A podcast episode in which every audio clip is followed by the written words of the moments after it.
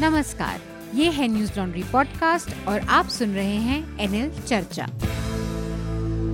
नमस्कार, मैं हूँ अतुल चौरसिया।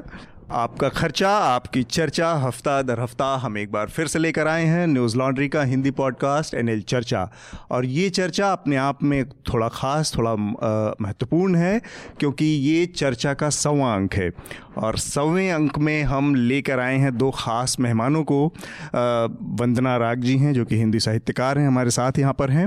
वंदना जी, आपका स्वागत है। शुक्रिया। और इसके अलावा स्काइप पर हमारे साथ वरिष्ठ पत्रकार और टेलीविज़न एंकर रवीश जी हैं। रवीश जी, आपका स्वागत है। स्काइप पर हमारे साथ जुड़ रहे हैं। रवीश जी। बहुत बहुत शुक्रिया आप तीनों को भी और आपके श्रोताओं और दर्शकों को और इसके अलावा हमारे साथ न्यूज़ लॉन्ड्री के हमारे मेघनाथ है। हमारे साथ पहली बार चर्चा में पहली बार नहीं पहले भी पहले भी एक दो बार जुड़ चुके हैं लेकिन आगे से आप मेघनाथ को चर्चा में लगातार पाएँगे। मेघनाथ आपका भी चर्चा में स्वागत है। नमस्ते थैंक यू सौवीं एपिसोड को हम लोगों ने थोड़ा सा खास बनाने के लिए इस बार हम इसके वीडियो रिकॉर्डिंग भी कर रहे हैं और इस ये वाली चर्चा पॉडकास्ट के अलावा आपको वीडियो पर भी उपलब्ध होगी बाद में। पहले हम हमारा प्लान कुछ दूसरा था कि हम इसको लाइव दर्शकों के बीच में ले जाए, लेकिन कुछ तकनीकी जो हमारी सीमाएँ हैं, उसकी वजह से हमने अब इसको रिकॉर्डेड फॉर्म में बाद में हम वीडियो इसका ले आएँगे। तो चर्चा हम शुरू करें उससे पहले जल्दी से एक बार जो विषय हैं, उनके बारे में हल्का सा अपने जो हमारे श्रोता हैं, हमारे दर्शक हैं, उनको जानकारी दे दूँ। एक तो भारतीय जनता पार्टी के नए अध्यक्ष जे पी नड्डा की ताजपोशी हुई है इस हफ़्ते तो उनके आने से जो पार्टी की जो संस्कृति है या जो भारतीय जनता पार्टी में किस तरह के बदलाव हो सकते हैं उन पर बात करेंगे। इसके अलावा दिल्ली में विधानसभा के चुनाव होने हैं आठ तारीख को और उससे पहले कल एक विचित्र नज़ारा दिखा दिल्ली के मुख्यमंत्री अरविंद केजरीवाल को। सुबह से शाम तक इंतज़ार करना पड़ा अपने नामांकन के लिए और उसकी वजह ये रही कि वहाँ जहाँ पर नामांकन हो रहा था उनके पहले बड़ी संख्या में ऐसे कैंडिडेट और तमाम लोग आए नामांकन करने के लिए, जिनकी वजह से काफ़ी लंबी लाइन लग गई और वेटिंग का एक लंबा सिलसिला चला और सुबह से शाम हो गई और उसको लेकर तमाम तरह की बातें कही गई कि क्यों ये आखिर स्थिति बनी है। इसके अलावा एक और विषय है जो कि दिल्ली पुलिस के प्रमुख हैं, उनको एक अधिकार दिया है, यहाँ के एलजी ने, लेफ्टिनेंट गवर्नर ने, कि उनको अब किसी भी मामले में जो दिल्ली के पुलिस कमिश्नर है, वो नेशनल सिक्योरिटी एक्ट लगा सकते हैं। ये नोटिफिकेशन राज्यपाल की तरफ़ से, दिल्ली के लेफ्टिनेंट गवर्नर की तरफ़ से आया है। तो हम देखेंगे कि इसके क्या पहलू हैं, कोशिश करेंगे इस पर बात करने की। इसके अलावा अमित शाह ने लखनऊ में एक बड़ी रैली की और उसमें उन्होंने एक बड़ा बयान दिया है। बड़ा बयान क्या, वो उनकी पूरी छवि से मेल खाता हुआ बयान है, लेकिन जो भ्रम वाली बात बार बार भारतीय जनता पार्टी की तरफ़ से प्रधानमंत्री और तमाम लोग कह रहे थे, उस भ्रम को इस इस बयान ने और ज़्यादा गहरा किया है तो उस भ्रम के बारे में बात करेंगे, उन्होंने कहा है डंके की चोट पर कि वो और उनकी सरकार सीए को वापस नहीं लेने जा रही है, जो चाहे जितना चाहे विरोध करता रहे। इसके अलावा जेएनयू में जो तमाम बवाल हुआ था मारपीट हुई थी, उससे लेकर एक आरटीआई के ज़रिए सूचना आई है कि वहाँ के सर्वर रूम में छात्रों ने कोई मारपीट नहीं की थी। और इसके अलावा एक मामला काफ़ी दिनों से चल रहा है जो कि निर्भया बलात्कार कांड से जुड़ा मामला है और उसमें उनके जो चार आरोपी हैं उनको फांसी की सज़ा होने वाली है। इस मामले में इंदिरा जयसिंह ने एक बयान दिया कि आमतौर पर एक समय के बाद आप अपने अतीत को पीछे छोड़कर आगे बढ़ते हैं। माफ़ कर देना चाहिए उनको उनकी माँ को और आगे की बातें और भविष्य के बारे में देखना चाहिए। जिस तरह से सोनिया गांधी ने राजीव गांधी के हत्यारों को माफ़ किया था, उनका ये कहना था, इसके बाद उनके ऊपर भयानक हमले देखने को मिले ऑनलाइन और तमाम सेलिब्रिटी की तरफ़ से भी, कंगना रनौत उनमें से एक हैं। तो हम कोशिश करेंगे, उस पर भी बात करेंगे। सबसे पहले मेरे ख्याल से भारतीय जनता पार्टी में जो नया बदलाव हुआ, उसके बारे में बात करते हैं। तो रवीश जी, आप ही से शुरू करते हैं ये, क्योंकि आपने लंबे समय तक फ़ील्ड में राजनीतिक पत्रकारिता भी की है। अमित शाह का आना या जाना और जेपी नड्डा का आना, इन दोनों चीज़ों से भारतीय जनता पार्टी की जो राजनीतिक संस्कृति पाँच छः सालों में हमने पिछले देखी है, उसमें किसी तरह का बदलाव, क्योंकि अमित शाह एक दूसरे तरह के नेता हैं और जेपी नड्डा के बारे में उस तरह की बातें या उस तरह की जानकारियाँ कम लोगों के बारे में कि वो क्या करते हैं, किस तरह की उनकी छवि है। मुझे नहीं लगता कि कोई नया बदलाव आया है, क्योंकि अमित शाह तो गए नहीं हैं। अभी अमित शाह को ही पीएम का डेप्यूटी माना जा रहा था और अब एक डेप्यूटी के भी डेप्यूटी आ गए हैं। तो जेपी नड्डा को उस फ्रेम में देखना मुश्किल लगता है, जिस फ्रेम में हम लोग अमित शाह को देखा करते थे कि वो वाकई एक अलग तरह के अध्यक्ष दिखते हैं अपने साजो सामान के साथ। अपनी भाषा के साथ अपनी ऊर्जा के साथ। जेपी नड्डा के सामने वो चुनौती तो है कि उसको पार कर पाएँगे कि नहीं लेकिन वो फ़िलहाल तो वही लगते हैं जैसे कभी कांग्रेस में सीताराम केसरी आया करते थे। जी। तो इस स्तर के वो नेता हैं हालाँकि बहुत दिनों से राजनीतिक जीवन में हैं पर यही समझने की बात यह है कि जैसे और भ्रष्टाचार का मुद्दा भारतीय राजनीति का सबसे बड़ा घोटाला उसी तरह से बीजेपी का जो अब स्ट्रक्चर है वो एक दो लोगों के कॉरपोरेट का स्ट्रक्चर है।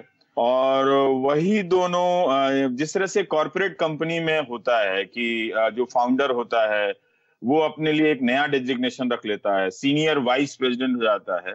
और अपने आ, आ, अपने मातहत को वो वाइस प्रेसिडेंट बना देता है लेकिन फैसला वही करता रहता है।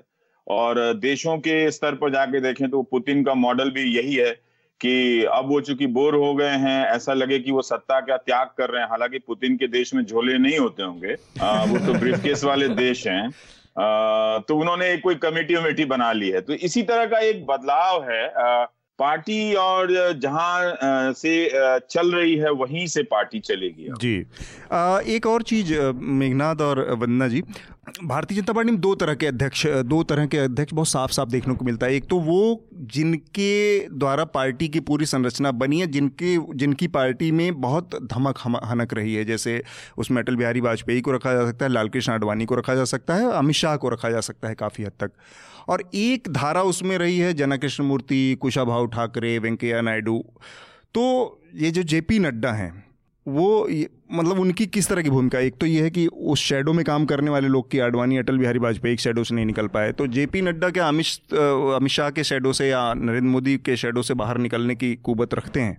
मुझे ऐसा लगता है कि जैसे बहुत सारे हेडलाइंस भी अखबारों के आए थे कि द सॉफ्ट स्पोकन अध्यक्ष हैज़ टेकन ओवर कुछ इस तरह की बात आई थी मतलब ये इमेज एक तरह का कि एक सॉफ्ट स्पोकन एक सोफिस्टिकेटेड उनका बैकग्राउंड भी वो सेंट स्टीफेंस के पढ़े हुए हैं तो उससे एक दूसरे तरह का खाका बनता है हम्म। और उसी तरह की पर्सनालिटी को प्रोजेक्ट करने के लिए ये जो हम्म। उनका एक सोफिस्टिकेटेड वर्जन है मुझे लगता है उसी को प्रोजेक्ट करने के लिए उनको बनाया गया है। मेघनाथ? मेरा मेरा एक ही कहना था कि अभी तक मुझे मैं यही सोच रहा था कि अभी तक आ, हमारे होम मिनिस्टर जो है अमित शाह वो पार्टी प्रेसिडेंट भी थे। तो मुझे एक ही सॉर्ट ऑफ़ मैं बार बार सोचता था कि ये दोनों काम साथ में कैसे करते हैं। Home minister hmm. का काम इजी होता नहीं है। उस उनको काफ़ी काम करना पड़ता है और वो पार्लियामेंट में भी अब बहुत बात करने लगे हम्म। सब जगह पे अभी रवीश सर ने जैसे बोला कि अभी डेप्यूटी प्राइम मिनिस्टर टाइप ही हो गए वो हम्म। तो वो एक काम करते थे प्लस भारतीय जनता पार्टी के प्रेसिडेंट का भी काम करते थे जो इलेक्शन ईयरिंग उनको जो चाणक्य बोला जाता था हम्म।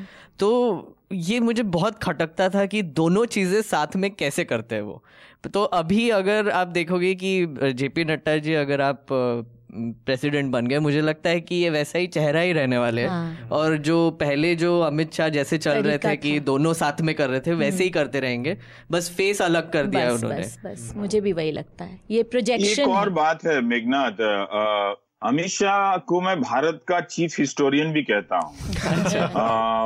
वो पार्टी के अलावा आ, और गृह मंत्रालय संभालने के अलावा इतिहास पे भी लेक्चर देते हैं जैसे हाँ। वो चले गए बीएचयू चले गए गुप्त वंश पे सेमिनार में भाषण देने के लिए हाँ। आइडिया दिया है कि 25 साम्राज्यों और 200 महापुरुषों की एक किताब लिख दीजिए ताकि इतनी सारी हिस्ट्री की जो 100 किताबें पीछे नज़र आ रही हैं वो ना हो एक कुंजी चैंपियन गाइड लिख दी जाए और बंकिम चंद्र चट्टोपाध्याय पे भी आप यूट्यूब में देखेंगे तो एक घंटा बोले जा रहे हैं ये और बात है कि वो कहाँ से कहाँ बोल रहे हैं वो अलग बात है। लेकिन और वो इन दिनों तो वो गांधी जी को भी गलत कोट कर रहे हैं। तो वो हम्म। फ़िलहाल वो भारत के चीफ हिस्टोरियन है। और बीएचयू में उन्होंने कहा भी है कि अब अपना इतिहास लिखो दूसरों ने क्या लिखा उसकी चिंता मत करो। हाँ। वो इतिहास चिरंजीवी होगा। तो हाँ। मतलब अब इतिहास को आशीर्वाद दिया जा रहा है चिरंजीवी भव।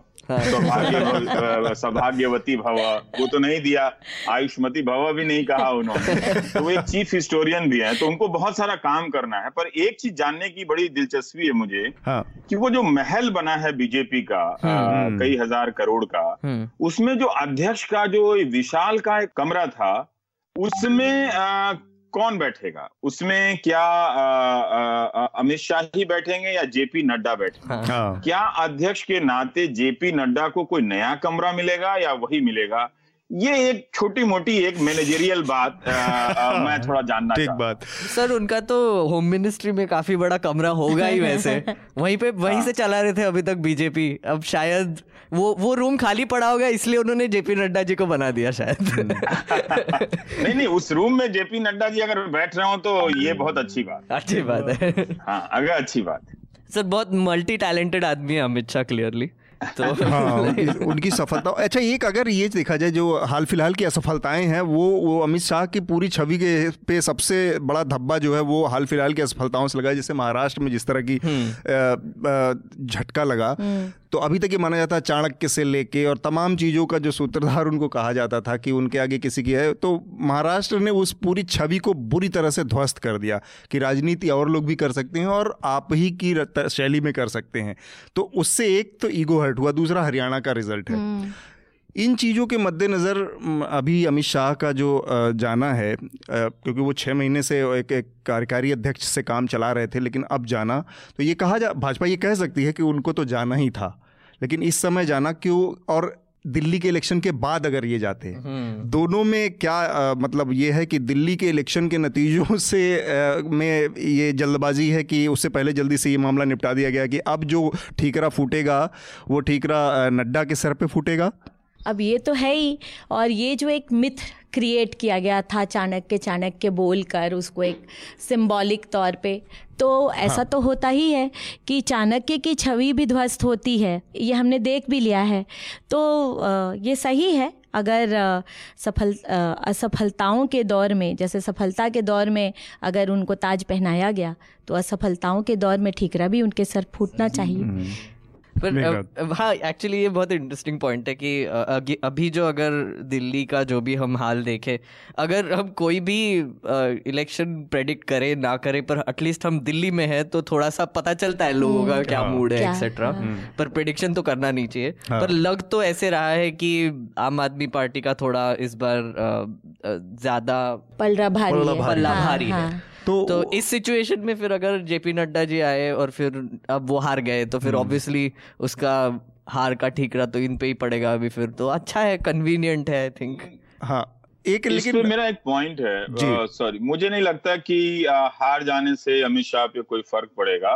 वो गृह मंत्री से वाणिज्य मंत्री नहीं बनाए जाने वाले और ना वित्त मंत्री बनाए जाने वाले हैं क्योंकि वो वहीं रहेंगे हाँ। आप देखिए कि बिहार के चुनाव में और दिल्ली के चुनाव में जब युवा काल में थे 2014 में जब केंद्र में आए थे हाँ। तब हार गए थे लेकिन तब भी अमित शाह की सेहत पे कोई असर नहीं पड़ा वो रैलियाँ करते रहे और अपना काम करते रहे वो तो वो ज़िम्मेदारी से भागने के लिए तो वो नहीं गए हैं कि हम्म। दिल्ली चुनाव में आ, अगर हार हो जाएगी तो इसलिए वो पीछे हट रहे हैं हम्म, हम्म। बात यह है कि कोई और वजह रही होगी कि वो जो पार्टियों की संवैधानिकता और मजबूरियाँ होती हैं दिखावे की कि हमारे यहाँ पार्टी में आंतरिक लोकतंत्र है वो एक दिन के लिए बोलना होता है तो। उसके लिए ये सारा कुछ किया गया क्योंकि वो बोले हुए बहुत दिन हो गया था हम्म। कि देश में लोकतंत्र नज़र नहीं आ रहा पार्टी में आंतरिक लोकतंत्र नज़र आ रहा है हम्म। तो ये अगली बार इकोनॉमिस्ट कोई पार्टी के आंतरिक लोकतंत्र पे भी कोई रेटिंग है रेटिंग कर लेनी चाहिए तो हाँ। वो सब दिखावे की चीज़ें होती है हाँ। अच्छा लोकतंत्र की बात चूँकि पार्टी में आई तो भारतीय जनता पार्टी हमेशा बहुत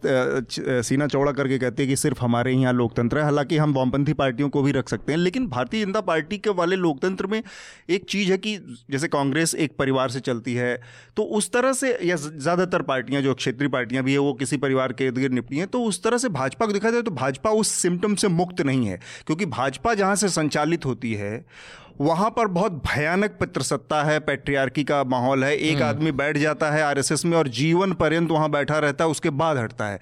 तो ये जो कहना है कि आ, हमारे यहाँ नीचे से आकर और बहुत डेमोक्रेटिक तरीके से होता है लेकिन असल में भारतीय जनता पार्टी जहाँ से संचालित होती है वो पूरी की पूरी चीज़ उसी पितृसत्ता या उसी एक एक एक पावर सेंटर के इर्द गिर्द घूमती रहती है जैसे बाकी पार्टियाँ। मतलब ये मेरा व्यक्तिगत तौर पर मानना है कि इतना भी नहीं नहीं ये तो तथ्य भी है अतुल जी। क्या देवेंद्र फडणवीस का चुनाव कोई लोकतांत्रिक तरीके से तो नहीं हुआ था हाँ। हम्म। क्या मनोहर लाल खट्टर का चुनाव कोई लोकतांत्रिक तरीके से हुआ था या रघुवर दास कोई किसी लोकतांत्रिक तरीके से चुने हुए थे वो भी तो उसी तरह से भेजे गए हम्म। थे जैसे दो लोगों ने फैसला किया था हम्म। ठीक कि हम चाहते हैं तो हम ऐसा बना देंगे हम किसी को भी मुख्यमंत्री बना सकते हैं हाँ।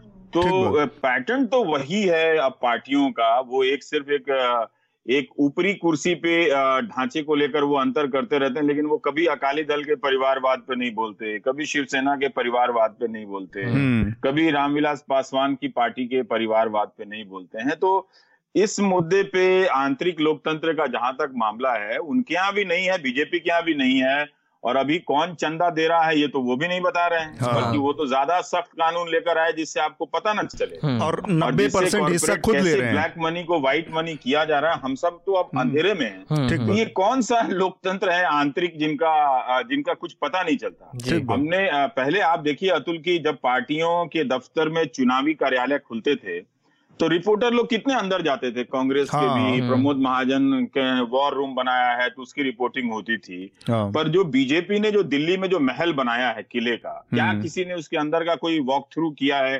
कैमरा लेकर के ये देखिए अध्यक्ष का कमरा कितना बड़ा है। अलाउड ही नहीं है। तब पता चलेगा कि आप क्या देख रहे हैं आंतरिक हम्म। लोकतंत्र का आलिशान महल जब आप देखेंगे तब मज़ा आएगा और तब वहाँ पर कॉफ़ी के प्याले के साथ फिर चर्चा होगी। को समझने की बात आएगी जिसमें भारत दस पॉइंट नीचे गिर गया है। हाँ, ठीक बात है। मेरे ख्याल से ये बहुत इंपॉर्टेंट पॉइंट है कि भारतीय जनता पार्टी जब अपने को लोकतांत्रिक होने की बात कहती है तब इन तमाम जो जो विरोधाभास हैं उस पर हम आ, बात करें। आ, एक हम, एक एक बात हाँ, पूछना था एक्चुअली पैनल को ही हाँ, कि अभी अमित शाह काफ़ी जगह रैलीज कर रहे हैं हाँ, और ये सब सीए के सपोर्ट में चालू है ठीक है? मुझे मुझे अभी ये समझ में नहीं आ रहा क्योंकि अभी तक जो रैलीज होते थे वैसे मैक्सिमम वो इलेक्शन के पहले होते थे कि रैली कर दी इलेक्शन के पहले एक्सेट्रा हम्म। पर अभी उनका आई थिंक ये कम्युनिकेशन का मेथड ही बन गया है कि किसी से भी बात करना है कोई भी बात करना है एक तो मन की बात करेंगे प्राइम मिनिस्टर या फिर अमित शाह जाके रैली करेंगे। एक तो तरफा। हाँ एक तरफा। तो ये ये जो रैलीज कर रहे हैं जैसे वेस्ट बंगाल में जाके कर रहे हैं पटना में जाके कर रहे हैं वहाँ पे कोई इलेक्शन वैसे है नहीं। हम्म। तो ये मुझे कुछ समझना था कि ये कोई नया सॉर्ट ऑफ़ पैटर्न है या फिर पहले भी होता था? नहीं पहले तो नहीं मुझे तो जहाँ तक याद है नहीं होता था। और ये चूँकि अभी सीए के अगेंस्ट में जो रैलीज हो रही हैं हम्म, हम्म। उसका इनका प्रतिवाद करने की ये तकनीक है नई तकनीक पॉलिटिकल रैली कर रहे हैं। बिल्कुल हम्म, हाँ। बिल्कुल। और ये नई तकनीक है। और इस तकनीक में ये है कि जो आप करेंगे उससे बेहतर हम करेंगे। ये वाला जज्बा है। तो पैसे का जो अहंकार है हम मुझे लगता है कि इसी समय हम वो वाली भी बात क्यों ना कर लें कि जो अमिताभ ये अमित शाह ने कहा कि हम डंके की चोट पर कह रहे हैं। तो ये ये मतलब अंदर एक तो एक तो अहंकार होता है कि आप जब आप इतने बड़े कद का एक कल्ट टाइप फिगर बन जाते हैं और सफलताएँ आपके साथ इतनी जुड़ जाती हैं तो आप पीछे हटने का या ऐसा कोई संदेश नहीं देना चाहते जिससे लगे कि आप हट गए ओ आप तो कमज़ोर हो गए आप डर गए। तो एक तो उस उस चीज़ का संकेत देता है अमित शाह का ये। रवीश जी से मैं पहले बात जानना चाहता हूँ अमित शाह की इस रैली के बारे में लखनऊ में जो उन्होंने कहा। अतुल देखिए आप जिस अहंकार की बात कर रहे हैं मुझे नहीं लगता कि अगर वो अहंकार है तो उसका कारण सफलता है। हम्म। अगर वो है तो उसका कारण ये है कि व्यवस्थाएँ जूती के नीचे नज़र चली नीचे चली गई हैं हम्म। पुलिस की व्यवस्था चली गई है जी।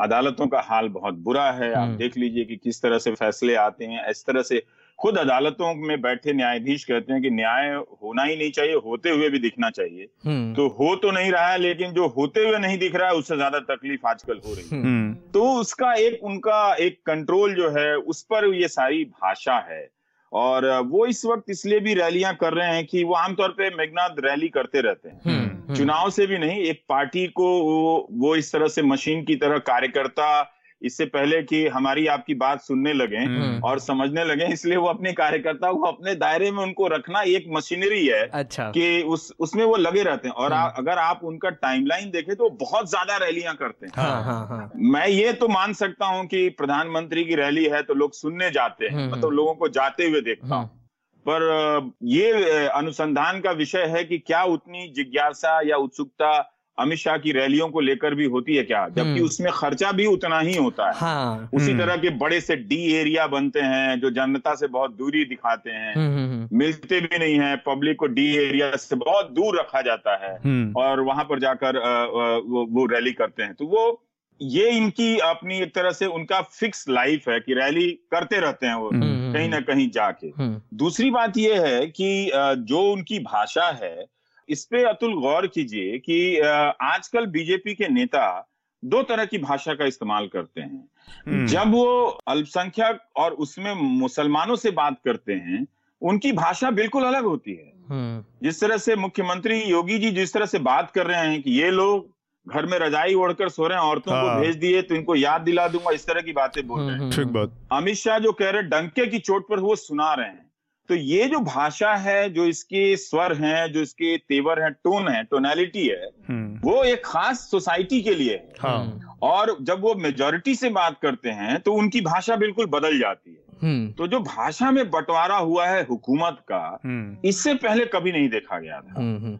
आपके हम्म। प्रधानमंत्री जिनको पहले 25 लाख के सूट से पहचाना गया था हम्म। अब वो बदला ले रहे हैं कह रहे हैं कि इनको कपड़े से पहचाना पर कभी भी प्रधानमंत्री नहीं बोल रहे हैं कर्नाटक में विधान एक विधायक बीजेपी का कह रहा है कि मुसलमानों की क्लिनजिंग होगी सफाया कर दिया जाएगा और सारे संसाधन हिंदुओं को दे दिए जाएँगे। हम्म, तो हम्म, पहले अगर आप किसी तरह की लोकतांत्रिकता में यकीन रखते हैं तो पहले इस तरह की भाषा पे लगाम लगाइए। हम्म, आप इस तरह की भाषा पे बिल्कुल लगाम नहीं लगाते हैं। आप चुप हो जाते हैं। तो इस तरह से आप भारत की राजनीति में पहली बार सार्वजनिक स्तर के नेताओं को जो संवैधानिक पदों पर बैठे हैं जी। उनको आप मुसलमानों के लिए अलग भाषा का इस्तेमाल करते हुए सुन रहे हैं। ठीक बात। और उसी को चूँकि वो बोलना है तो उसके लिए एक मंच चाहिए इस हम्म। विश्वास में आधारित है कि जो हिंदू है उसने सोचना बंद कर दिया है। हाँ। उसने पढ़ना लिखना बंद कर दिया हाँ। है उसको गांधी को लेकर झूठ बता दो हम्म। उसको आबादी को लेकर झूठ बता दो और सब तरह का झूठ उसको बेच दो एक और एक और और सिर्फ़ उनको हम्म। कपड़ा दिखा दो तो वो सोचना बंद कर दिया है हम्म। तो इसलिए वो इनको वो लगातार प्लेटफॉर्म चाहिए हम्म, सांप्रदायिकता जो है उसको लगातार आपके दिमाग को सुन्न करने का हम्म। इंजेक्शन है ऐसा हम्म। नहीं होता कि आपको एक बार इंजेक्शन दे दिया और आप जीवन भर के लिए सांप्रदायिक हो गए हम्म। क्योंकि वो नफरत है ना कभी भी आप मोहब्बत की तरफ़ लौट सकते हैं। हम्म, कोई ठंडी हवा का झोंका आपको लौटा ले जा सकता है। हम्म। तो वो लौटा न ले जाए इसलिए वो लगातार इंजेक्शन की घोपाई होती रहती है। इसीलिए ये भाषा है इसीलिए इतनी रैली लगातार गर्म हवा के झोंके सांप्रदायिकता वाले इसलिए चलाए जाते हैं ब्लोअर के ज़रिए। मेघनाथ कुछ कह रहे एक थे। वही पूछ रहा था कि जैसे आई थिंक ये रैलीज का एक और पर्पज है जो हम्म। जो भी देख रहा हूँ कि एक तो लेबल करना हाँ लोगों को लेबल ये जैसे टुकड़े टुकड़े गैंग हम्म। और ये जो लेबल्स जो बनाए गए हैं इसको बार बार प्रपोगेट करने का जो काम है वो ये रैलीज के थ्रू कर रहे हैं ये लोग हम्म। जैसे जो भी स्टेटमेंट्स जो न्यूज़ कवर कर रही है अभी वो सब के सब रैलीज में दिए गए हम्म। ऐसे कोई उन्होंने प्रेस कॉन्फ्रेंस तो किया है नहीं। प्रेस कॉन्फ्रेंस में भरोसा भी नहीं है उनका इंटरव्यूज़ तो करते। हैं नहीं। रविश सर के शो पे तो कभी जाते हैं नहीं तो मतलब ये जो आई थिंक मुझे रैलीज का मैं काफ़ी सोच रहा था इसके बारे में लेटली कि पर्पज़ पर्पस क्या है। एक तो क्राउड कैसे लेके आते हैं? वो भी मुझे एक जानना है कि सीए के सीए के लिए रैली कर रहे हैं तो अमित शाह आ रहे हैं। तो मुझे एक सोच एक एक सोच में पड़ जाता हूँ कि कितने लोग आएँगे उसमें?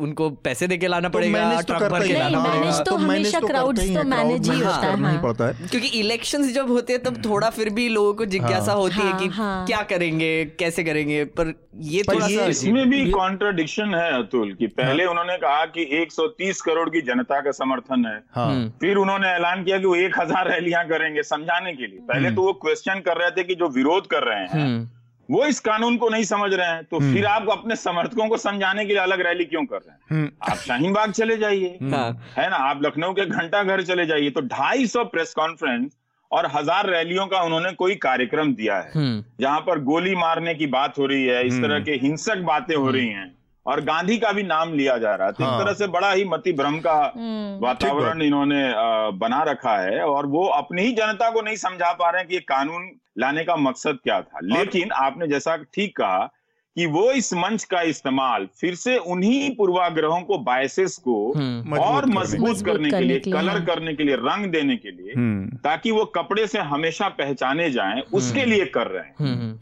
और ये बड़ा खतरनाक है। मैं तो हमेशा कहता हूँ कहीं भी जाता हूँ कि देखिए एक पहलू खान को मारने के लिए सौ हिंदू लड़के गए थे। एक। सुबोध सिंह को मारने के लिए सौ हिंदू लड़के गए थे। फैसला आप कर लीजिए। ये जो सांप्रदायिकता है इंसान को मानव बम में बदल देती है। हम्म, एक पहलू खान को मारने के लिए सौ हिंदू लड़के गए। हम्म, तो आप बताइए कि उन लड़कों को दंगाई किसने बनाया? हम्म, किस सोच ने दंगाई बनाया? सही है। तो एक दिन बहुमत को बहुसंख्यक को सोचना पड़ेगा कि उसके बच्चों को डॉक्टर बनाना है कि दंगाई दंगाई बनाना है। बना हाँ। ये जो लगातार रास्ता है अलग भाषा का उनको बोलने का मुसलमानों को चिन्हित करने का वो हिंदू नौजवानों के जीवन में नफरत भर देगा हम्म। सर ये उसको अगर गौरव भरना है तो आप उसको नौकरी दीजिए अच्छी यूनिवर्सिटी दीजिए अच्छा लोकतांत्रिक माहौल दीजिए तो वो, वो यूँ ही गौरव से अपना तरल पदार्थ होकर यहाँ यहाँ से लेकर दुनिया भर में बहता चलेगा।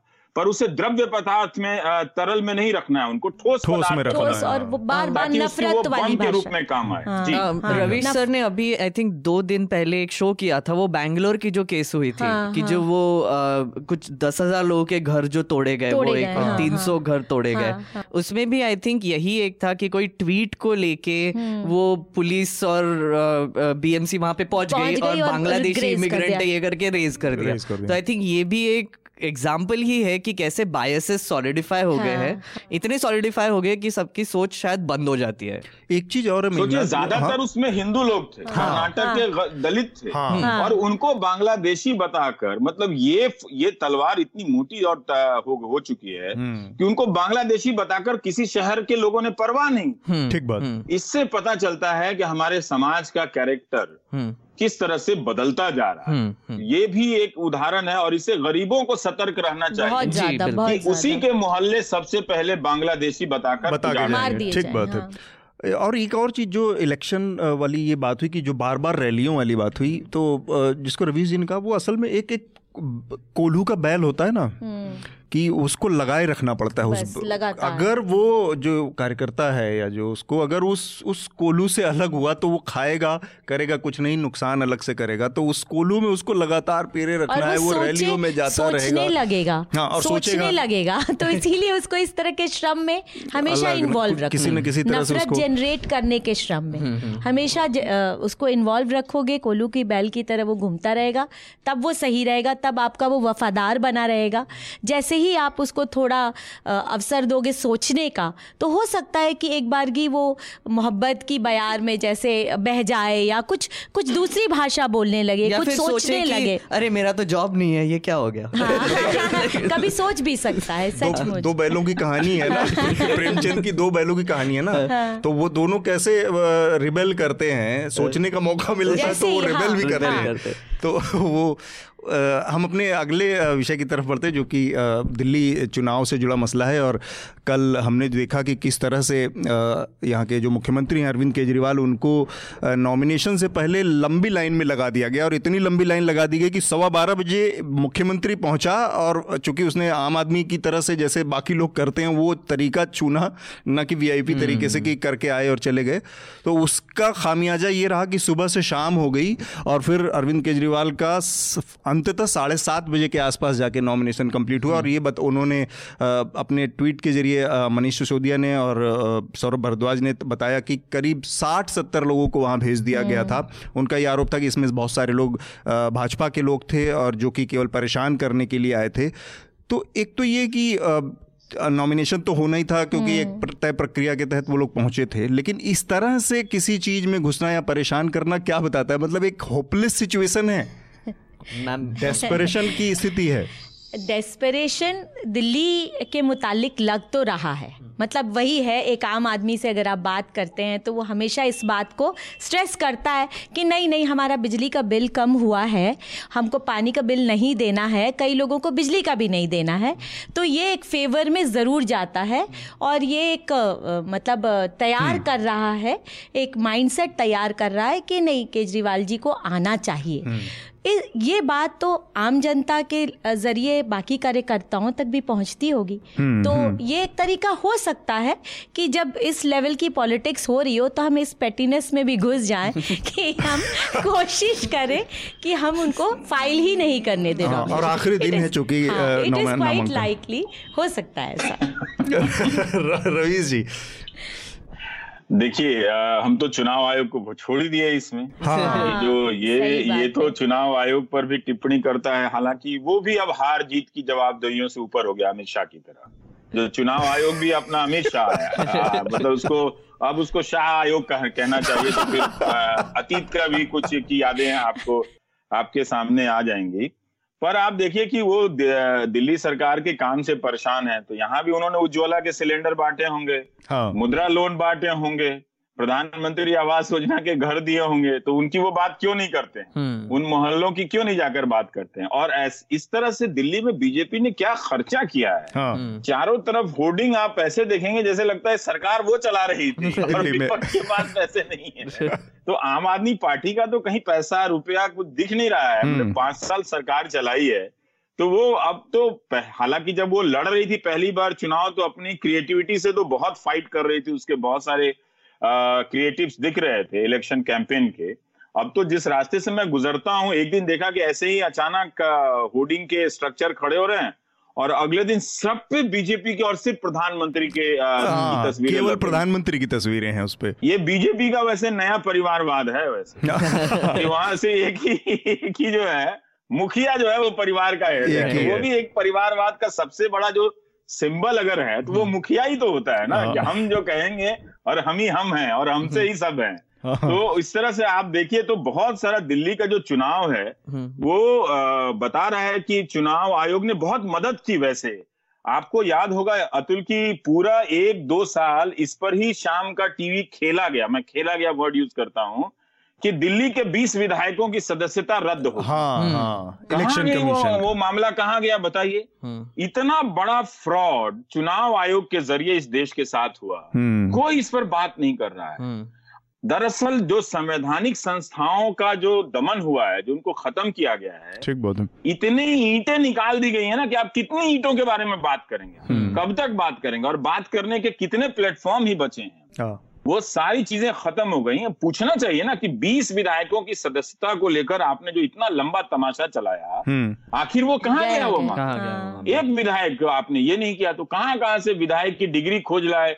एक जेल चला गया उसकी मंत्री पर उसका मंत्री पद चला गया अपनी डिग्री छुपा के बैठे हुए हैं। तीन तीन लोग वहाँ पे कोई पता नहीं है। तो वो और इसी के लिए उन्होंने परीक्षा पे चर्चा की। कि यहाँ के जो सीबीएसई के बच्चे होंगे अब इसमें देखना होगा कि कहाँ कहाँ से बच्चे आए थे ज़्यादातर कहाँ के बच्चे थे। हाँ। तो परीक्षा पे चर्चा हुई अब बताइए कि परीक्षा पे चर्चा उन बच्चों के साथ हुई जो परीक्षा पास करके आए थे। हाँ। निबंध प्रतियोगिता की परीक्षा पास करके आए थे कि आओ पहले पास करके आओ फिर हम तुमको फेल होने पर असफलता के प्रवचन देंगे। तो आप अगर यूपी में दस लाख बच्चे हिंदी में फेल हो गए थे पिछली बार आप उनको बुलाकर परीक्षा पे चर्चा करते कितना अच्छा होता। हम्म। हाँ, ये भी है ना? तो उनको ज्ञान भी मिलता कि हाँ प्रधानमंत्री एक जो स्टेशन पर बिकने वाली किताबें होती हैं उसमें से दो चार बातें कह रहे हैं कि असफलता से घबराना नहीं है। हम्म। उस पर बात करना था तो वो सब एक इमेज बनाना है क्योंकि ये वो बातें होती है ना कि जिसमें सब कहते हैं हाँ कितनी अच्छी बातें कर रहे हैं कि तनाव मत लो पढ़ो हम्म। घर में एक कमरा बना लो जिसमें टेक्नोलॉजी फ्री कमरा हो जिसमें वाईफाई नहीं हो स्मार्टफ़ोन नहीं हो। तो इस तरह के उपदेश जो चलता रहता है तो कई तरह की भूमिकाओं में हमारे जो अब राजनेता हैं वो उनकी भूमिका बदल गई है वो हर चीज़ में रहेंगे। कुछ दिनों में आप देखेंगे कि जो मेन कैरेक्टर है वही बिग बॉस में नज़र आने वाला है। और आप देखिएगा कि प्रधानमंत्री का उम्मीदवार एक महीना बिग बॉस में बैठा रहेगा। आप देखिएगा ये भी होने वाला यही बच गया ये बच गया। तो ये सारी चीज़ें जो हो रही हैं टीवी के स्ट्रक्चर में और विजुअल के स्ट्रक्चर में जो विजुअल ऑर्डर बीजेपी ने क्रिएट किया है हाँ। मेघनाथ उसके उसके उन पैरामीटर्स के आधार पर अब उनकी राजनीति को या उसके जवाब में होने वाली राजनीति को और मीडिया की भूमिका को और अपने इन सवालों को देखना चाहिए। हम्म। कि देखिए उस विजुअल ऑर्डर में चुनाव आयोग कहीं नहीं है। हम्म। सही है। हाँ। कहीं नहीं। कहीं इन विधायकों का कितना समय खराब हुआ हाँ। इनकी सदस्यता रद्द करने का किए जाने के नाम पे। अब कोई बात नहीं हो रही है। हाँ बिल्कुल। सर सो हम- तो हमने ना ये इस पे एक स्टोरी की है कि अरविंद केजरीवाल के छः घंटे रुकने रुकने का ये। तो पहले तो सिसोदिया जी ने और सौरभ भारद्वाज ने बोला कि वो बीजेपी के लोग थे। और फिर अरविंद केजरीवाल ने कुछ ट्वीट किया कि नहीं नहीं अच्छा है इतने लोग पार्टिसिपेट कर रहे हैं उनको करने दो। पहली बार इलेक्शन लड़ रहे तो गलतियाँ तो होनी है। तो हम सोच में पड़ गए कि इतने जल्दी कैसे ठंडे पड़ गए ये लोग? मतलब एक तो आम आदमी पार्टी का आई थिंक कैरेक्टर भी थोड़ा चेंज हो रहा है कि वो पहले तो वो जो रेवोल्यूशनरी एंगर था वो चेंज हो गया कन्फ्रंटेशन नहीं कन्फ्रंटेशन कम करना है। तो हमने रिसर्च करना शुरू किया और हमने थोड़ा सा ढूंढना हाँ। शुरू किया कि ये लोग थे कौन? तो मज़े की बात ये है कि हमको तीन फैमिलीज़ ऐसे मिले कि उनका उनके चार और तीन सदस्य सब एक ही कॉन्स्टिट्यूएंसी से इलेक्शन लड़ रहे थे।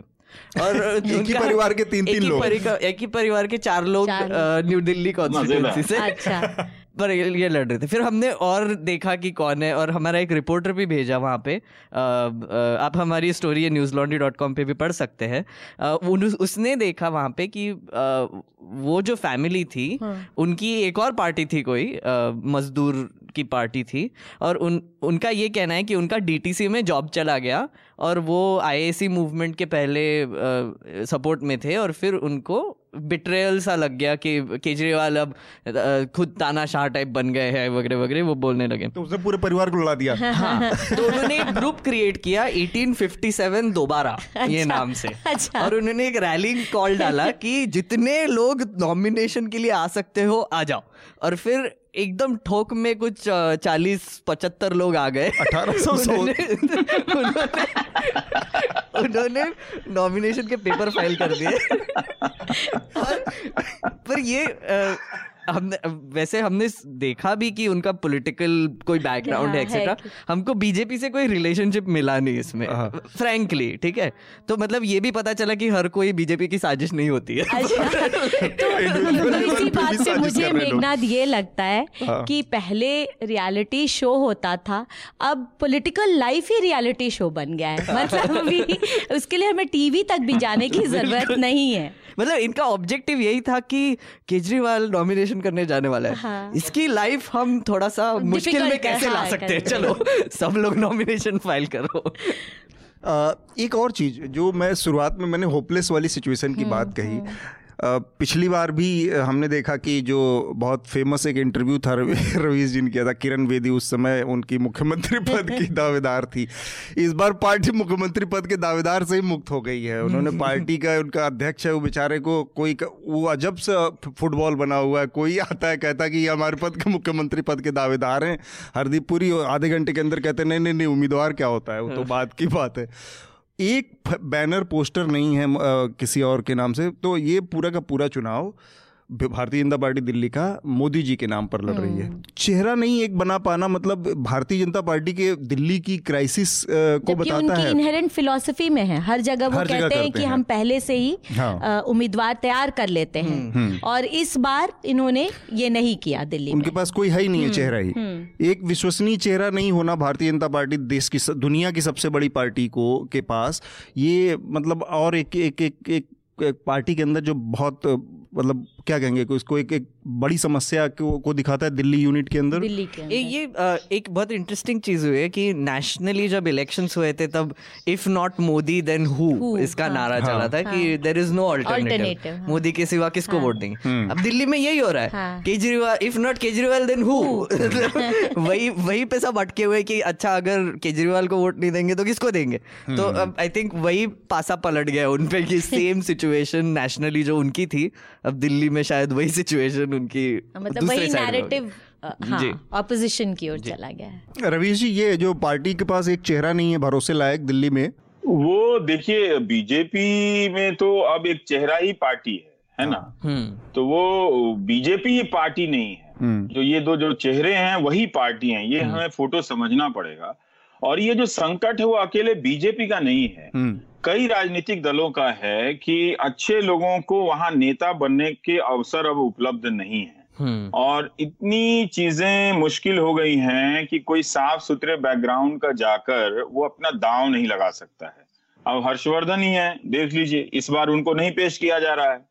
जबकि वो भी एक, एक संभावित उम्मीदवारों में से होते थे साफ़ सुथरे ढंग के आदमी हैं तो उनको हम्म। किया जा सकता था पर वो नहीं किया गया है। तो इस वक्त दिल्ली में 20 साल से बीजेपी सत्ता से बाहर है और हम्म। एक वक्त ऐसा था कि जब दिल्ली में बीजेपी के पास नेताओं की कमी नहीं थी भले हाँ। ही मुख्यमंत्री के उम्मीदवार उनके अच्छे बुरे हो सकते हैं पर खूब सारे नेता खूब सारे। नेता थे और दिल्ली के हर कोने से आने वाले नेता थे जबकि जो जो साहब सिंह वर्मा के बेटे हैं यंग हाँ। थे एमपी थे उनको बीजेपी बढ़ा सकती थी आगे। हम्म। पर उनको भी नहीं बढ़ा पाई जो जो पूर्वी दिल्ली के एमपी हैं जो महेश गिरी हैं उनको भी नहीं बढ़ा पाई। तो अपने सांसदों में से भी दोबारा जिताकर भी किसी को दिल्ली में वो नेता नहीं बन सके हम्म। एक तो ये कारण है कि अ, मुझे लगता है कि इतना ज़्यादा एक चेहरे को पार्टी में बदल दिया गया कि दूसरे चेहरे के लिए दिल्ली में स्पेस नहीं मिला। हम्म। हम्म। तो वहाँ से मोदी जी को लगाना था तो अब मोदी जी चुनाव लड़ रहे हैं।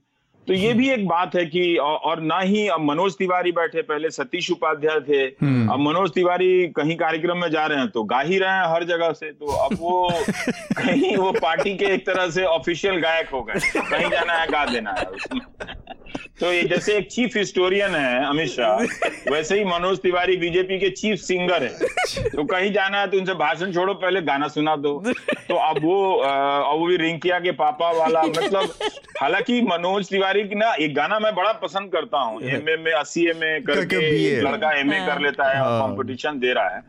बहुत अच्छा गाना था लेकिन बाद में मुझे लगा कि जब अब उनके वीडियो देख रहे हैं तो उन्होंने भोजपुरी गीत को अश्लीलता से भर दिया हाँ। और कैसे आरएसएस और बीजेपी जो भारतीय संस्कृति की बात करती है हाँ। दोनों करते हैं कर रही है ये सब। उनको ये मनोज तिवारी के गाना बियर वाली लड़की हाँ। बटन खोलने वाली लड़की बटन लगाने वाली लड़की इस तरह के जो वाहियात गाने हैं सही बात पूरे भोजपुरी संस्कृति को खराब किया इन्होंने अपनी हम्म। लोकप्रियता के दम पे ठीक बात उन गानों से कैसे ये तालमेल बिठाते होंगे मतलब उनमें में वो मनोज तिवारी को देखते होंगे तुमको उनको क्या दिखता होगा हम्म। दीनदयाल उपाध्याय की छवि दिखती होगी या गायक की छवि दिखती हो क्या दिखती होगी हम्म।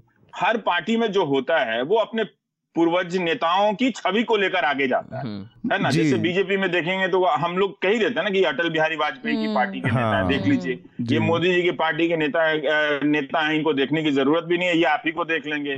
ये मुरली मनोहर जोशी दीनदयाल उपाध्याय की पार्टी के नेता है तो जरा सुन लीजिए हाँ। ये क्या कह रहे हैं। तो मनोज तिवारी को देख के उनको क्या रिफ्लेक्ट होता है? गाना सुन लीजिए। इसीलिए नेता नहीं है बीजेपी में जी।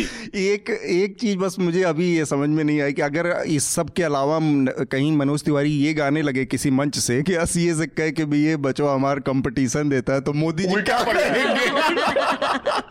अब वो कहेंगे क्या? तो उल्टा पड़ जाएगा। रेलवे का एक साल चारों तरफ़ जो हालत है बेरोजगारी अभी परीक्षा नहीं लिया आपने।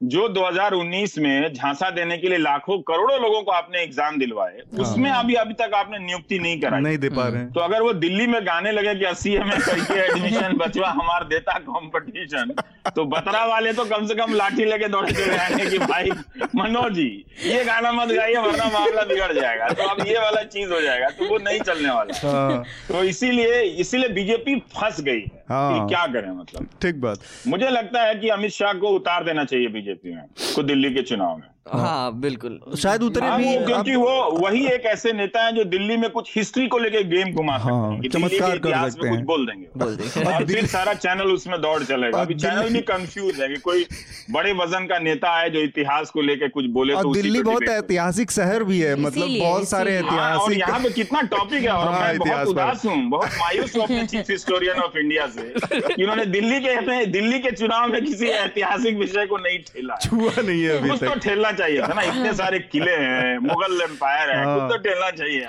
सात सात शहर हैं यहाँ पे अलग अलग टाइम के। बताइए इसकी एक भी इतिहास अगर छू दे तो वहाँ से बात शुरू हो सकती है खैर।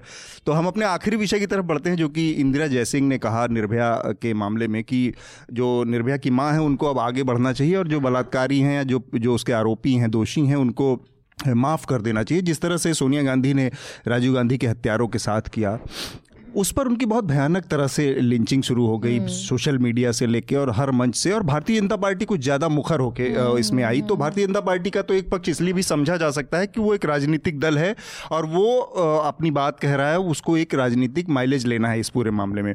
लेकिन उसके अलावा जो सोशल मीडिया इधर उधर के जो जो सेलिब्रिटी हैं उसमें आज कंगना रनौत का है कि इंदिरा जयसिंह को उन्हीं बलात्कारियों के साथ जेल में कमरे में बंद कर देना चाहिए तब समझ में आएगा। और इसको जूता मारना चाहिए ये करना चाहिए। मैं ये समझना चाह रहा था कि थोड़ा सा कि एक समय के बाद आदमी को आगे बढ़ना ही होता है, चाहे कितनी भी विभत्स उसके साथ घटनाएँ हों और अंत में देशों के बीच में लड़ाई हो, दो आदमियों के बीच में लड़ाई हो, परिवारों के बीच में लड़ाई हो, शहरों के कहीं पे भी, आपको अंत में करुणा बातचीत प्यार मोहब्बत यही चीज़ें मतलब ये केवल हम लोग सुभाषित किताबों में पढ़ के और किताबें बंद करके चले आए हैं। उसको अपने जीवन में कहीं उतारना हो ठीक है एक टाइम पे बहुत गुस्सा हुआ लोगों का निकला लोगों ने आंदोलन किया हम्म। उसका नतीजा हुआ कानून देश में बदला बलात्कार का कानून बहुत कड़ा हुआ उसमें परिवर्तन हुए तमाम चीज़ें बदली हैं उसके बाद से। उसके बावजूद इंदिरा जयसिंह का इस कहने में क्या बुराई है कि किसी को माफ़ कर देना चाहिए? अल्टीमेटली माफ़ी जैसी चीज़ें ही आगे हमेशा के लिए रह जाती हैं बचती हैं। नफरत हमेशा ज़िंदगी में कोई ढोके जा चल नहीं सकता। नहीं चल सकती। तो अतुल हाँ। मुझे लगता है कि अभी जो एक सामुदायिक चेतना है हमारे समाज की जो चेतना है वो सचमुच नफरत द्वारा ही संचालित हो रही है। कहीं से भी अगर आप प्यार मोहब्बत और इस तरह की उदारता की बात या इस तरह की बात करते हैं कि माफ़ी ना माफ़ी की बात तो इन चीज़ों को एक डिग्रेडेड ढंग से देखा जाता है। कमज़ोर कमज़ोर चीज़ें हैं ये। कमज़ोर अभिव्यक्ति है। इसको किसी और ये ये पूरा मुझे लगता है कि जो हमारा सोशल कल्चर है वो पूरी तरह से पॉलिटिकल कल्चर से प्रभावित हुआ है जिसमें मैचोइज्म बहुत ज़्यादा है मैस्कुलिनिटी है हाँ, दबंगई है भाषा वही होनी चाहिए। तुरंत हमको न्याय मिलना चाहिए। और न्याय में क्या वाजिब है और गैर वाजिब इसकी बात नहीं हो रही है। न्याय मतलब कि ख़त्म कर दो मार दो हत्या करो। हाँ इस तरह की बातें हमारे समाज में पर, हाँ बिल्कुल बिल्कुल। और चूँकि तेलंगाना में अभी हाल ही में ये चीज़ हुआ है मैंने कई बार निर्भया की माँ का इंटरव्यू देखा था और सचमुच ये बहुत ही एज अ स्त्री भी मुझे लगता है कि बहुत ही पीड़ा देने वाली बात है कि बलात्कारी को इतने वर्ष लग गए कानून व्यवस्था की वजह से ही सज़ा देने में। और तेलंगाना सडनली हैपन्स और होता क्या है कि तुरंत आप मार देते हो। सडनली बहुत सारे ऐसे जो विक्टिम वर्ग है जो पीड़ित वर्ग है जो पीड़ित होने की कगार पे वर्ग है वो ये देखता है कि अरे फैसला तो हो गया फैसला ऐसे भी हो सकता है। और ये निहायत वही जैसे अतुल आपने कहा कबीलाई अंदाज है जिसमें हम सुनवाई भी नहीं करना चाहते हैं तो उस लिहाज से उसी पर्सपेक्टिव में मैं इंदिरा जयसिंह की लिंचिंग देखती हूँ। मैं ये देखती हूँ कि अगर वो थोड़ी भी सैनिटी की बात करती हैं रुकने के ठहर कर रुकना नहीं है समाज को। समाज को त्वरित कार्रवाई चाहिए। और ये पूरी तरह से मेरा मानना है कि पॉलिटिकल कल्चर जब मैस्कुलिन हो जाता है और दबंगई पे उतरता है तभी मनुष्य के जो कोमल भाव हैं वो ख़त्म हो जाते हैं भीतर से और आप इसी तरह के उसकी चाहे वो कंगना रनाउत हो चाहे कोई हो जो खुद एक स्त्री हैं और खुद भी बहुत मतलब वो एक दूसरी स्त्री पर ही इस हाँ। तरह की बात कर रही हैं और बहुत ही घटिया ढंग से उनकी ट्रोलिंग हुई है इंदिरा जी की। मेघनाथ मेरा मानना ये है कि अभी हम एक ऐसे फेनोमिनन देख रहे हैं कि हर प्रॉब्लम जो आता है सोसाइटी में वो गवर्नमेंट के लिए एक इमेज प्रॉब्लम है। जैसे अम, हैदराबाद में कांड हुआ और चार जो लोग पकड़े गए वो एक इमेज प्रॉब्लम थे। तो इमेज प्रॉब्लम को क्या करना है? खत्म करना है। तो एकदम शूट कर दो। हाँ, हाँ। तो मतलब इमेज प्रॉब्लम खत्म। जीडीपी नीचे गिर रहा है। हाँ जीडीपी नीचे गिर रहा है इमेज प्रॉब्लम है। हम इकोनॉमी ठीक नहीं करेंगे हम इमेज ठीक करेंगे तो फिर फिगर लेके बिल्कुल, हाँ। उसको जस्टिफाई करने की कोशिश हाँ, करेंगे हाँ। अभी जैसे आपने देखा वो इंटरनेशनली आई थिंक इकोनॉमिस्ट का एक ये आया कि डेमोक्रेसी इंडेक्स जो है है, हाँ। उसमें हम गिर गए हैं अब इसका मुझे क्या लगता है कि गवर्नमेंट अब एक अपना खुद का इंडेक्स शुरू कर देगी क्योंकि ये भी एक इमेज प्रॉब्लम है।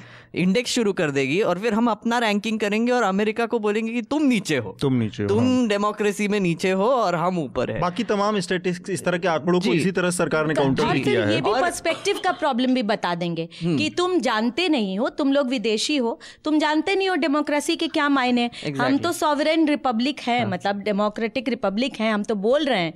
हमने सरहदों को टाइटन किया है हमने 370 लगाया है। हम तो बहुत अच्छे से डेमोक्रेसी तो ये चला जो रहे ये जो चीज़ें होती है जैसे इंदिरा जयसिंह ने जो बोला जो आई मीन उन्होंने तो I mean she was speaking the language of language of peace and forgiveness बिल्कुल, बिल्कुल, एंड मुझे नहीं लगता उस, उन्होंने कुछ वैसे गलत बोला कि या उन्होंने फिर उन्होंने ऐसा कहा कि बलात्कारियों को समर्थन करने को वो सही है हाँ। एग्जैक्टली ऐसा तो कुछ कहा नहीं है। ये जो है ना कि ऐसे कुछ बोल दिया तो इमीडिएटली लोगों को लगता है अरे हमारे देश का इमेज खराब हो रहा हाँ। है। इमीडिएटली लाइक महिलाओं का अत्याचार हो रहा है। महिलाओं के लिए सुरक्षा बढ़ानी चाहिए और कई तरीके के पॉलिसी डिसीजंस लेने चाहिए। बट इंस्टेड माहौल ऐसा बन गया है कि कुछ भी गलत हो रहा है और उसको पॉइंट करो तो हमारे देश का इमेज खराब, हो हो रहा है, हो रहा है, हाँ। और इंदिरा जयसिंह ने जब ऐसे कुछ बोला तो वो पूरा ऐसे अजीब तरीके से एकदम हाँ। ये हो जाता है कि इमेज खराब हो गया।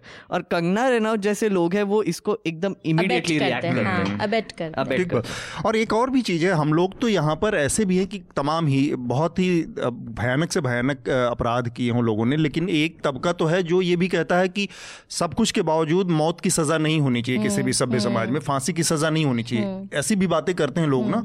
तो वो उसी का तो एक्सटेंशन है कि आप अपराधी को एक समय के बाद कहते हैं कि माफ़ कर दिया जाए, चलो अब वो जेल में रहे, अपनी की वो रहे, उसकी मौत ही तक जाना हमारा अंतिम लक्ष्य थोड़ा ही ना बन जाता है।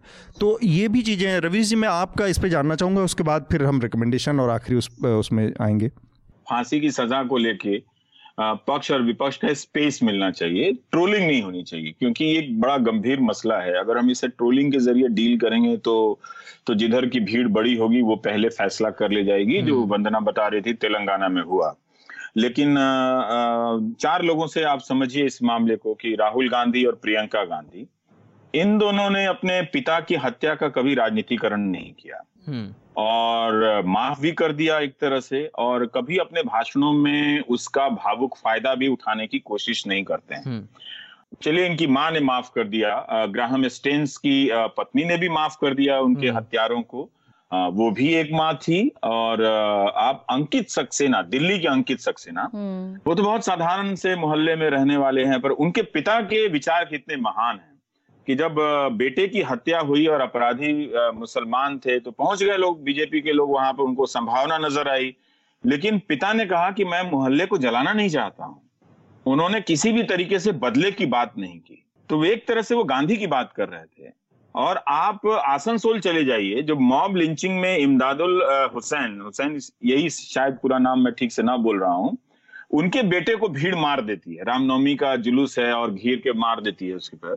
पर वो इमाम मौलाना कहता है कि आ, मेरे बेटे की मौत का बदला नहीं लिया जाना चाहिए। हम्म। अगर यहाँ हिंसा होगी तो मैं शहर छोड़कर चला जाऊँगा। हम्म। तो वो लोग जो बहुत तत्काल हैं उनके लोगों को तो इंसाफ भी नहीं मिला ना। हम्म। अदालत से भी नहीं मिला। फैसला आ गया। ट्रायल कोर्ट से लेकर सुप्रीम कोर्ट में ज़रूर मामले को लटकाया गया। ये उनके साथ बहुत ज़्यादा नाइंसाफी हुई। लेकिन हमें समझना चाहिए कि दोनों बातों को एक स्पेस दें। वो इस वक्त बहुत आहत हैं। आ, उनका गुस्सा सिस्टम की बेचैनियों से लेकर भी होगा कि इतना सारा डेट पर डेट वो भी है पर ये भी देखना चाहिए कि ये पाँच छह ऐसे उदाहरण हैं जिनकी बात हम कभी करते नहीं है।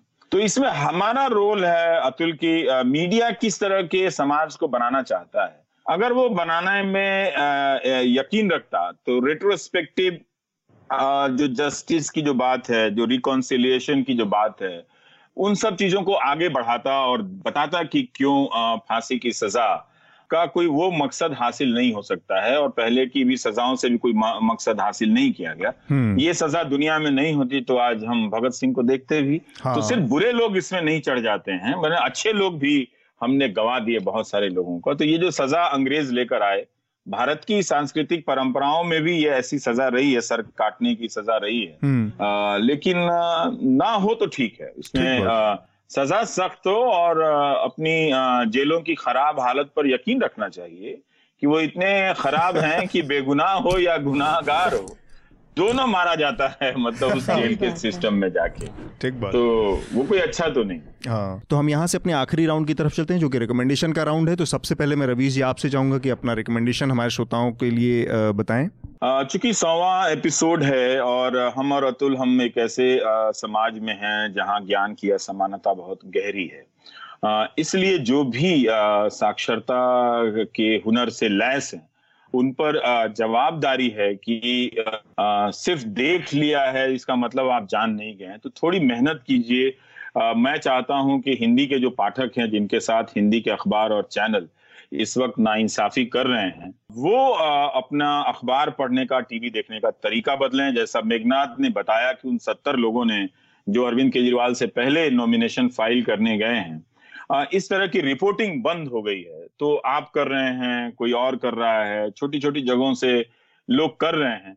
पर दर्शकों से और पाठकों से मैं यही चाहूँगा कि पुराने अखबारों को अब छोड़ दीजिए। बंद कर दीजिए घरों में लेना और जो पैसा बचे वो प्रधानमंत्री राहत कोष में दे दीजिए और अपने घर के बाहर प्रधानमंत्री की फ़ोटो ही लगा लीजिए। अपने ही प्रधानमंत्री हैं, कोई बुराई तो नहीं है। पर अखबार दिन भर उनका चेहरा देखने के लिए हम खरीदें और टीवी हम खरीदें तो अच्छी बात नहीं है ना। इतना पैसा देके तो अखबार और टीवी पढ़ने का तरीका बदलना पड़ेगा। बदलने के लिए हम जैसों को आपको बहुत सारे अच्छे कंटेंट उपलब्ध कराने पड़ेंगे करा भी रहे हैं चुनौती यह है कि कैसे लोगों तक हम पहुँचे ज़्यादा से ज़्यादा लोगों तक हम्म। क्योंकि ज़्यादा से ज़्यादा लोग अभी भी उस मेन स्ट्रीम लेगेसी मीडिया के दायरे के चंगुल में फंसे हुए हैं हम्म। और इंफॉर्मेशन नेटवर्क के ज़रिए जो ये जनता की मैं गुलामी देख रहा हूँ काश कोई ऐसा आता जो इस नेटवर्क को तोड़ देता और एक नई धारा बना देता मैं वंदना जी आपके पास आता हूँ और बताएँ आपकी हमारे जो श्रोता हैं और ये जो दर्शक हैं उनको क्या रिकमेंड करेंगे आप इस विशेष एपिसोड में अब चूँकि पुस्तक मेले की एक लाइन की जी, बात जी। कर ली जाए पुस्तक मेले में हाँ, इस बार अभी हाल ही में बीता है पुस्तक बीता मेला है, हाँ जी। और उसमें बहुत सारी रिलेवेंट टॉपिक्स जो आज के इश्यूज़ को डील करती हैं वैसी बहुत सारी कथेतर चीज़ें भी हिंदी के पाठक हम्म। की बात बार बार रवीश जी भी करते हैं और मुझे भी लगता है कि अगर ओपिनियन मेकर कोई बन सकता है आज तो हिंदी का अखबार नवीस हिंदी का चैनल वाला क्योंकि हम्म। ये जो आप जब पॉलिटिकल बाइनरीज को ठीक से देखेंगे तो आप देखेंगे यही इन्फ्लुएंस्ड होती है और यही इन्फ्लुएंस ज़्यादा कर रही है हम्म। हमारे पूरे पॉलिटिकल माइंड सेट को तो इसीलिए इसी का साक्षर होना, होना बहुत, ज़रूरी, बहुत है। ज़रूरी है और साक्षर मतलब लिटरेट से नहीं है हाँ, मतलब जोड़ने घटाने और पढ़ने हाँ, लिखने में सक्षम तो आपको सही में वापस पढ़ने का कल्चर लाना होगा। और इस पुस्तक मेले की एक ख़ास बात जो थी, जो बहुत डिविएशन है पिछले पाँच सालों से, चूँकि मैं लगातार पाँच छः साल से जा रही हूँ, मैंने देखा कि इस बार किताबें बहुत बिकी। दो तीन किताबें ऐसी बिकी जिनका रवीश ने अपने चैनल पर बार बार ज़िक्र किया था। तो दिस इज़ सो इनकरेजिंग और ये uh, मुझे लगा कि ऐसी हज़ार दो हज़ार हिंदी की किताब प्रकाशक पाँच सौ से ऊपर बेच नहीं पाता था। Hmm. तो अभी फ़िलहाल सोशल मीडिया के मार्फत अतुल आप भी hmm. जुड़े हुए हैं आप आपने भी देखा है कि हज़ार दो हज़ार तो यूँ ही बिक गई। हाँ. जैसे कश्मीर वाली किताब जो कश्मीर और कश्मीरी जो जो रवीश ने ज़िक्र hmm. भी किया था। तो मुझे लगता है कि अगर टीवी चैनल्स और सारे न्यूज़ चैनल्स ये अपना ज़िक्र करते रहें कि हाँ ये किताब पढ़ने योग्य है तो ज़रूर ख़ासतौर से हिंदी पट्टी का पाठक ज़रूर होगा। मैं हम्म। दो चीज़ें रिकमेंड करना चाहती हूँ। एक है अभी तुरंत आई है किताब माधव खोसला की India's founding moment the constitution of a most surprising democracy और ये बेहद अच्छी किताब है फैज़ान मुस्तफ़ा जो नलसार के हाँ वीसी हैं उन्होंने इसका रिव्यू प्रिंट में आ, लिखा है अभी। जी, जी. और किताब चूँकि मैं अभी तुरंत ख़रीद के लाई हूँ मैं उसी रिव्यू से प्रभावित होकर ख़रीद के लाई हूँ कि उन्होंने अपने कॉन्स्टिट्यूशन को जिसके बारे में अभी इतनी सारी अनगिन हम्म। बातें हो रही हैं उसको इतने अच्छे से डिसाइफर करके एक आम अंग्रेज़ी में हम्म। इन्होंने भी कोई बड़े जो टेक्निकल टर्म्स हैं लॉ के उनको यूज़ नहीं किया उसको ब्रेक किया है और एक आम सरल सहज हम्म। अंग्रेज़ी भाषा में पब्लिक को समझाने की कोशिश की है कि क्या कॉन्स्टिट्यूशन है और सबसे मज़ेदार इसका टाइटल है the constitution of a most surprising democracy यानी कि जो हमारा संविधान लागू हुआ था और अंग्रेज़ जब उसको छोड़कर हमारे देश को गए थे तो उन्होंने कभी ये माना ही नहीं ये सफल हो कि ये डेमोक्रेसी ला सकते, सकते हैं हाँ। जैसे हीगल ने कहा था स्लेव मेंटालिटी तो उसी में फैजान मुस्तफ़ा ही लिखते हैं कि नेहरू बड़े खुश होते देखकर कि स्लेव मेंटालिटी नहीं रही है। और आज भी जो चीज़ हम कर रहे हैं उससे जो डायलॉग हम कर रहे हैं अपने कॉन्स्टिट्यूशन के साथ। तो ये दिखाता है कि जो फ्रेमर्स थे उन्होंने बहुत विजनरी ढंग से हमारे कॉन्स्टिट्यूशन को फ्रेम किया। ये पढ़ने की ज़रूर ज़रूर मस्ट किताब है। और एक पिक्चर का फ़िल्म का मैं ज़रूर रिकमेंडेशन हम्म। करना चाहूँगी। हम्म। गर्म हवा। हम्म, अच्छा। गर्म हवा 1974 1974 चौहत्तर में ये पिक्चर आई थी। और इसमत चुगतई की एक अप्रकाशित कहानी थी। जिस पर ये फ़िल्म बनी है। हम्म। और इसकी स्क्रिप्ट पटकथा लिखा था कैफ़ी आजमी ने। और शमा जैदी ने हम्म। और ये पार्टीशन पे है और उस पार्टीशन के वक्त एक मुसलमान परिवार का जो डिलमा रहता है कि वो पाकिस्तान जाए और रहे जाए कि न जाए हाँ। और ये क्या फैक्टर्स हैं जो एक बड़ा अच्छा अभी जो चल रहा था प्रोटेस्ट शाहीन बाग और कहीं कहीं का था मुझे याद नहीं आ रहा है उसमें लिखा था in 1947 we chose India now are Hindu friends have to choose right so ये we did not choose Pakistan we chose to stay in India तो ये ये चीज़ मुझे बहुत स्ट्राइक कर गई. ये एक प्लेकार्ड लेके कोई खड़ा था. उससे बिल्कुल मिलती जुलती ये फ़िल्म है। हम्म। और जिसका देखना मुझे लगता है मैं सत्यु द्वारा हम्म, निर्देशित। है। और ये ज़रूर सब बहुत ही बढ़िया फ़िल्म है। बलराज साहनी इसमें का की मुख्य हाँ। भूमिका है। बहुत ही दिलचस्प फ़िल्म है। वैसे सब मेरे ख्याल से ज़्यादातर लोगों ने ये एक टाइम पे बहुत ही प्रचलित फ़िल्म थी भारत पाकिस्तान के संबंधों पे और हाँ नाइन्टीज में शायद ये हाँ। दोबारा पहली बार जब रिलीज़ हुई थी तो सुपर फ्लॉप हुई थी। हम लोगों ने नाइन्टीज में ही इसे देखा जब ये दोबारा दिखाई गई थी। और फिर बाद में सबने इसे क्लासिक का दर्जा दिया। और तो बेहतर है कि आज भी जितने मिलेनियल्स हैं उन्होंने तो कतई नहीं देखी होगी ये फ़िल्म मैंने देखी है। देखिए हाँ, मैंने तो ये बहुत खुशी की बात है तो मेघनाथ आपका रिकमेंडेशन क्या होगा आ, मेरे तीन रिकमेंडेशन okay. है एक तो इंग्लिश है ताकि ये सौवा एपिसोड है तो फिर हाँ। मैं कंप्लीट एडवांटेज ले रहा हूँ और मेरी खुद की बुक रिकमेंड कर रहा हूँ मैंने एक पॉलिटिकल सैटायर लिखा है अच्छा। पार्लियामेंटल नाम का अच्छा। Parliamental। पार्लियामेंटल अच्छा। और उसमें बेसिकली क्योंकि अभी हम ऐसे समय में लहर रह रहे हैं कि किसी का नाम लिया या फिर किसी पॉलिटिशियन को आपने डायरेक्टली कुछ बोल दिया तो प्रॉब्लम हो जाता है हाँ। तो मैंने हमारे वो बुक में जो लॉज जो है जैसे पार्लियामेंट के अंदर का पूरा आ, कैसे चलता है और कैसे एम का दिन दिनचर्या चलती है और फिर कैसे हैं, हाँ, हाँ, चलते हैं। तो पॉलिसीज़ जो वो बुक में यूज़ किए वो बिल्कुल रियल है। अच्छा। पर जो लोग हैं वो फिक्शनलाइज्ड है। हाँ, Okay.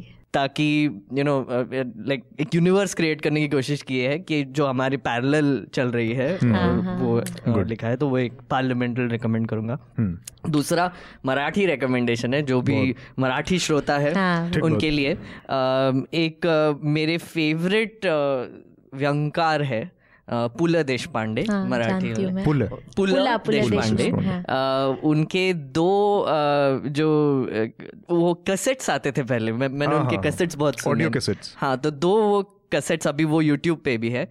एक है म्हैस और दूसरा है तुम्हाला कोण व्हायचं आहे मुंबईकर पुणेकर की नागपूरकर? So these two I would recommend क्योंकि इसमें अ, पुले देशपांडे अपने ही सिग्नेचर स्टाइल में हमारी सोसाइटी कैसे फ़ंक्शन करती है और कैसे मज़ेदार तरीके से एक इशू को वो डील करती है उसके बारे में दोनों बहुत इंपॉर्टेंट है।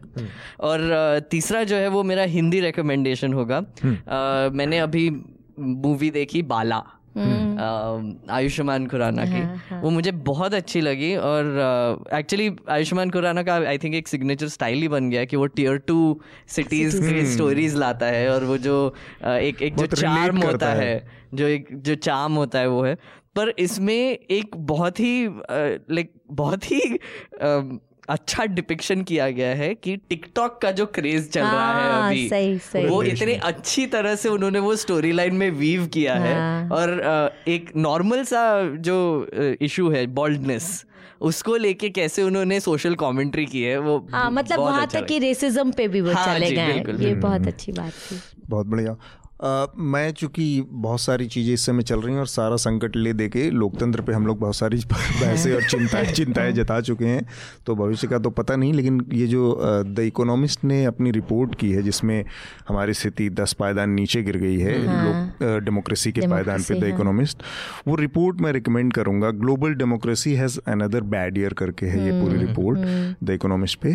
तो ये मेरी तरफ़ से रिकमेंडेशन होगा और इसके साथ ही हम अपनी आज की चर्चा को रोकेंगे, उससे पहले आप लोगों से अपनी अपील जो हम हमेशा करते हैं कि न्यूज़ लॉन्ड्री को ज़रूर से सब, ज़रूर सब्सक्राइब करें। हम सौवें पायदान पर पहुँचे हैं क्योंकि आप लोगों ने हमारा समर्थन किया, हमें सब्सक्राइब किया, आगे भी इस तरह का समर्थन करते रहें, देते रहें, ताकि हम इस तरह के तमाम पॉडकास्ट ग्राउंड रिपोर्ट्स और वीडियोस आपके पास लाते रहें, आपको पेश करते रहें।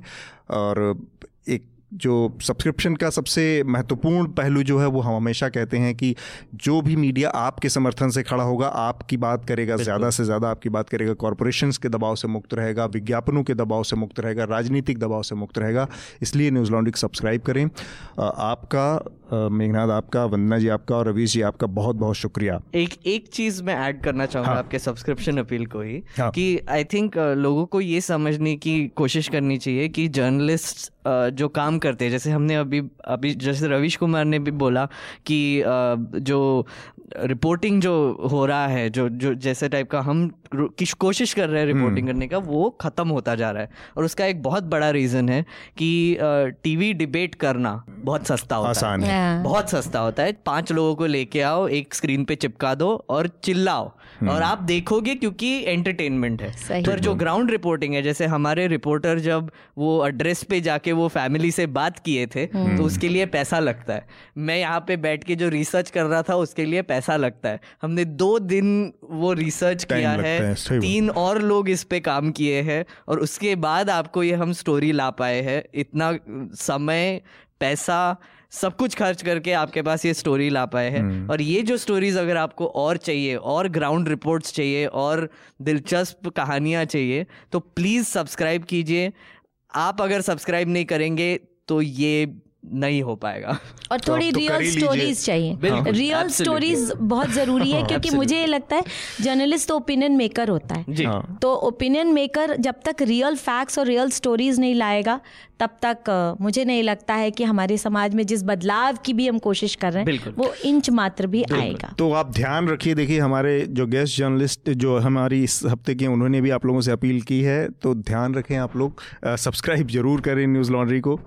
आप सभी लोगों का बहुत बहुत शुक्रिया। शुक्रिया। थैंक यू न्यूज़ लॉन्ड्री के सभी पॉडकास्ट ट्विटर आई और दूसरे पॉडकास्ट प्लेटफॉर्म पे उपलब्ध हैं। खबरों को विज्ञापन के दबाव से आज़ाद रखें। न्यूज़ लॉन्ड्री को सब्सक्राइब करें।